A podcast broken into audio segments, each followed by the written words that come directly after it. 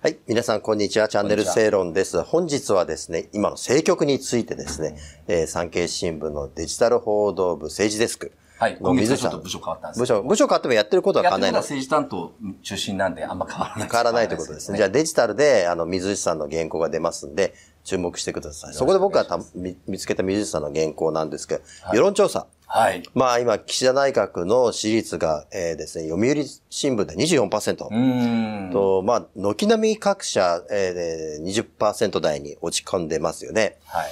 えーそうした中でですね、まあ、あの、水内さんが、えーある法則を自民党の長老から聞き出したと。ちょっとそれを紹介してください。そうなんですよね。あの、今おっしゃったように、まあ、内閣えー支持率、読売今日24%、うん。さらに毎日新聞21%、うん。毎日はちょっときつめに出るんですけれども、い、ずれにせよかなり厳しい。もう民主党の菅政権時、あの、あ菅政権時代と同じようだっていう指摘もあることなんですけどもね。うん。で、この、あの、法則なんですけれども、実はあの、まあ、あ自民の重鎮、もう一歩言うと、三権の長。三経験者が、まあそうするともう、衆院側の三権の長ともう限られてきちゃいますけれども、この方から、うん。あちょっと聞いた、うん。あの話なんですけれども、はい。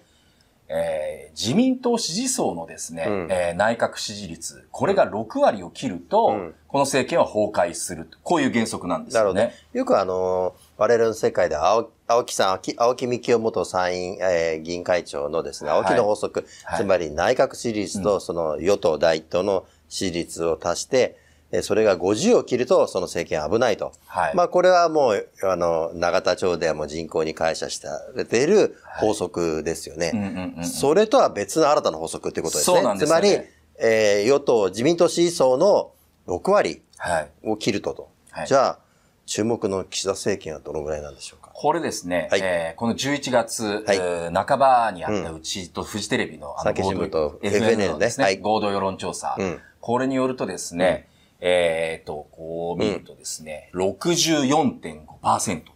もうギリギリじゃないですか。そうなんですよ。うん。これあの、前の月まではですね、うん。えー7割台、なんだかんだ言ってずっと誇ってたんはい、ですよね。はい、はい。で、前月から比べると、お9.1ポイント減あそんなに減ってんですか。ガクッとこう減ってるっていう感じなるほどなんですよね。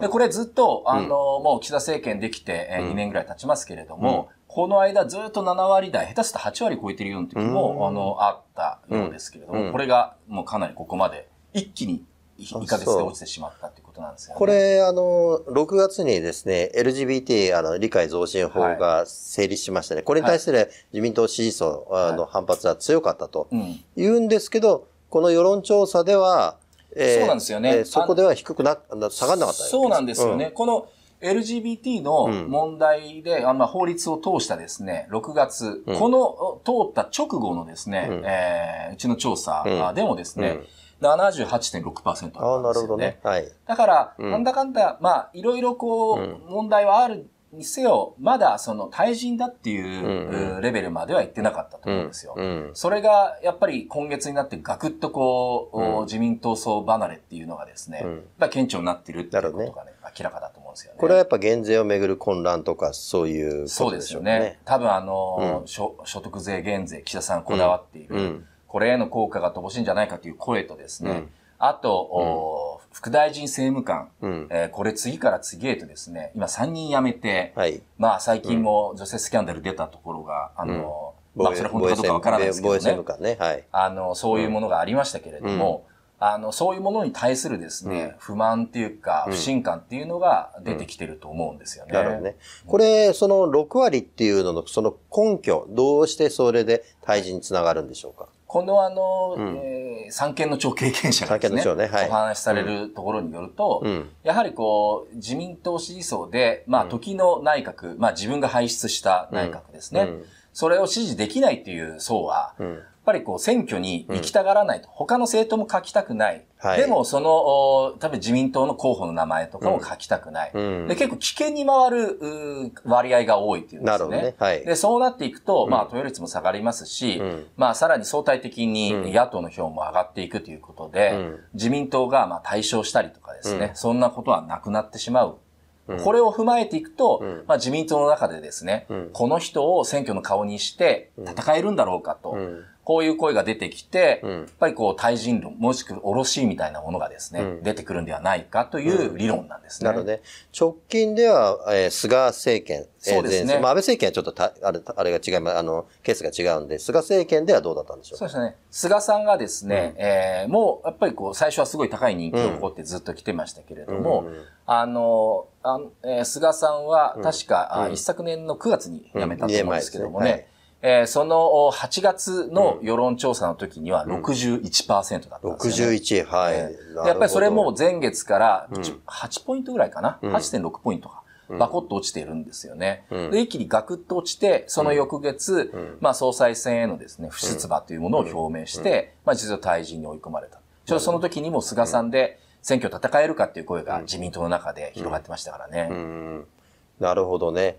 これ、青木の法則でもね、この FNN の調査では内閣支持率は27%ですよね。自民党支持率は29ぐらいでしたっけ、ね、はい、そうですね。まあだから、もう非常に危ない50%に近いそうですよね。なってますよね。僕はやっぱりもうちょっと危機を言うとですね、うん、自民党の政党支持率だいぶ高かったんですけども、うん、自民党そのものの支持率もちょっとずつこう落ちてきてるんですよね。落ちてますね。だからこう、相乗、まあ、うん、相乗効果っていうか、もう悪い意味のですね、かなり厳しい状況になってきてるんじゃないかと思いますね。ね。で、水さんの見方では、これが直ちに岸田政権の退陣につながるというわけではないというふうに見てるわけですか？はい、そうですね。完全に、うん、あの、終わったというわけではないと思うんですよ。なるほど。というのも、あの、衆院議員の任期満了まで、まだ2年弱ですか。はい。こんな期間を残してますし、うん、菅さんの時はですね、もうすぐ後ろに衆院任期が来てましたから、そうですね。そういうものと違って完全にこう追い込まれているというわけではないと。うんで、もう一歩言うと、まあちょっと高市さんみたいな動きはありましたけれども、自民党の中でですね、まあポスト岸田、これに代わる人が誰かいるかって出てきてるわけではなかなかないっていう。うん、この二つを合わせてみると、うん、直ちにですね、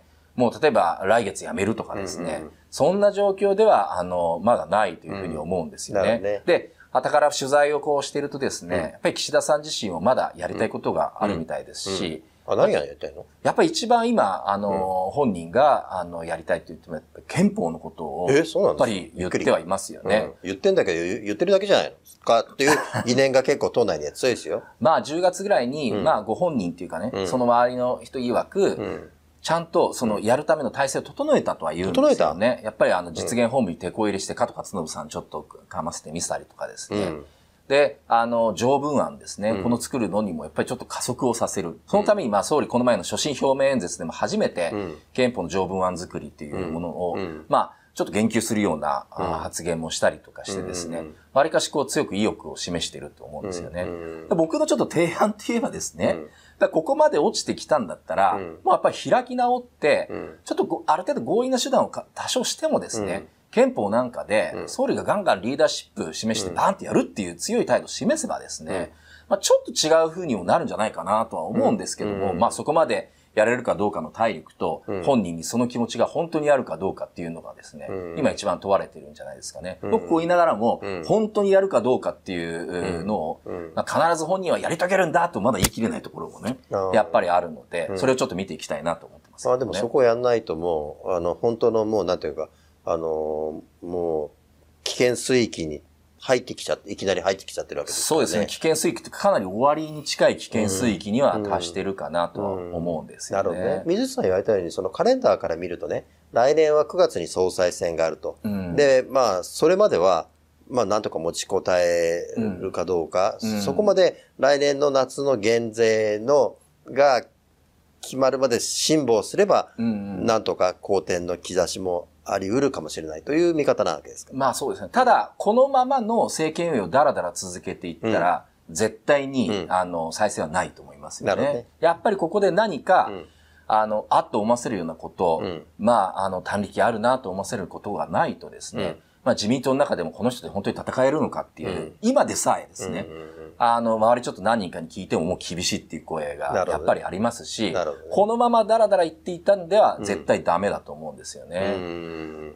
元はといえばですよ、うん、ちょっと言いたいんですけども、まあ、ちょっと総理の周りの人たちから聞くと、うん、やっぱりちゃんとやるべきことやっているのに、うん、なんでこんなにこう支持率落ちるんだろう、もしくはこう、次がないとかいう声が出てくるんだろうっていう声があるんですけども、僕からしてみるとですね、半分必然だなって思うこともちょっとあってですね、ちょっと1ヶ月前にこの場所でも僕言ったと思うんですけれども、やっぱりあの、ここの前の改造の時にですね、結構派閥の言うことをそのまんま聞いたりとかして、はい、あんまりこう人選が、うん、あの、もう次のまあ選挙するとかですね、まあ総裁選望むとか、うん、そういうものばっかりちょっと目がいっているような人事だったかなと思うんですよね。うん、で、ここで解散しなければ必ずトラブルが起きてくるって、ここで僕言ったと思うんですけども、まあ大臣こそ、まああの、辞めるってとこまでいかないものの、副大臣政務官なんかで、そこら辺がちょっと顕在化してるような気がするんですよね。そうですね。だから、半分は必然でこういうふうになってるって思わないと、やっ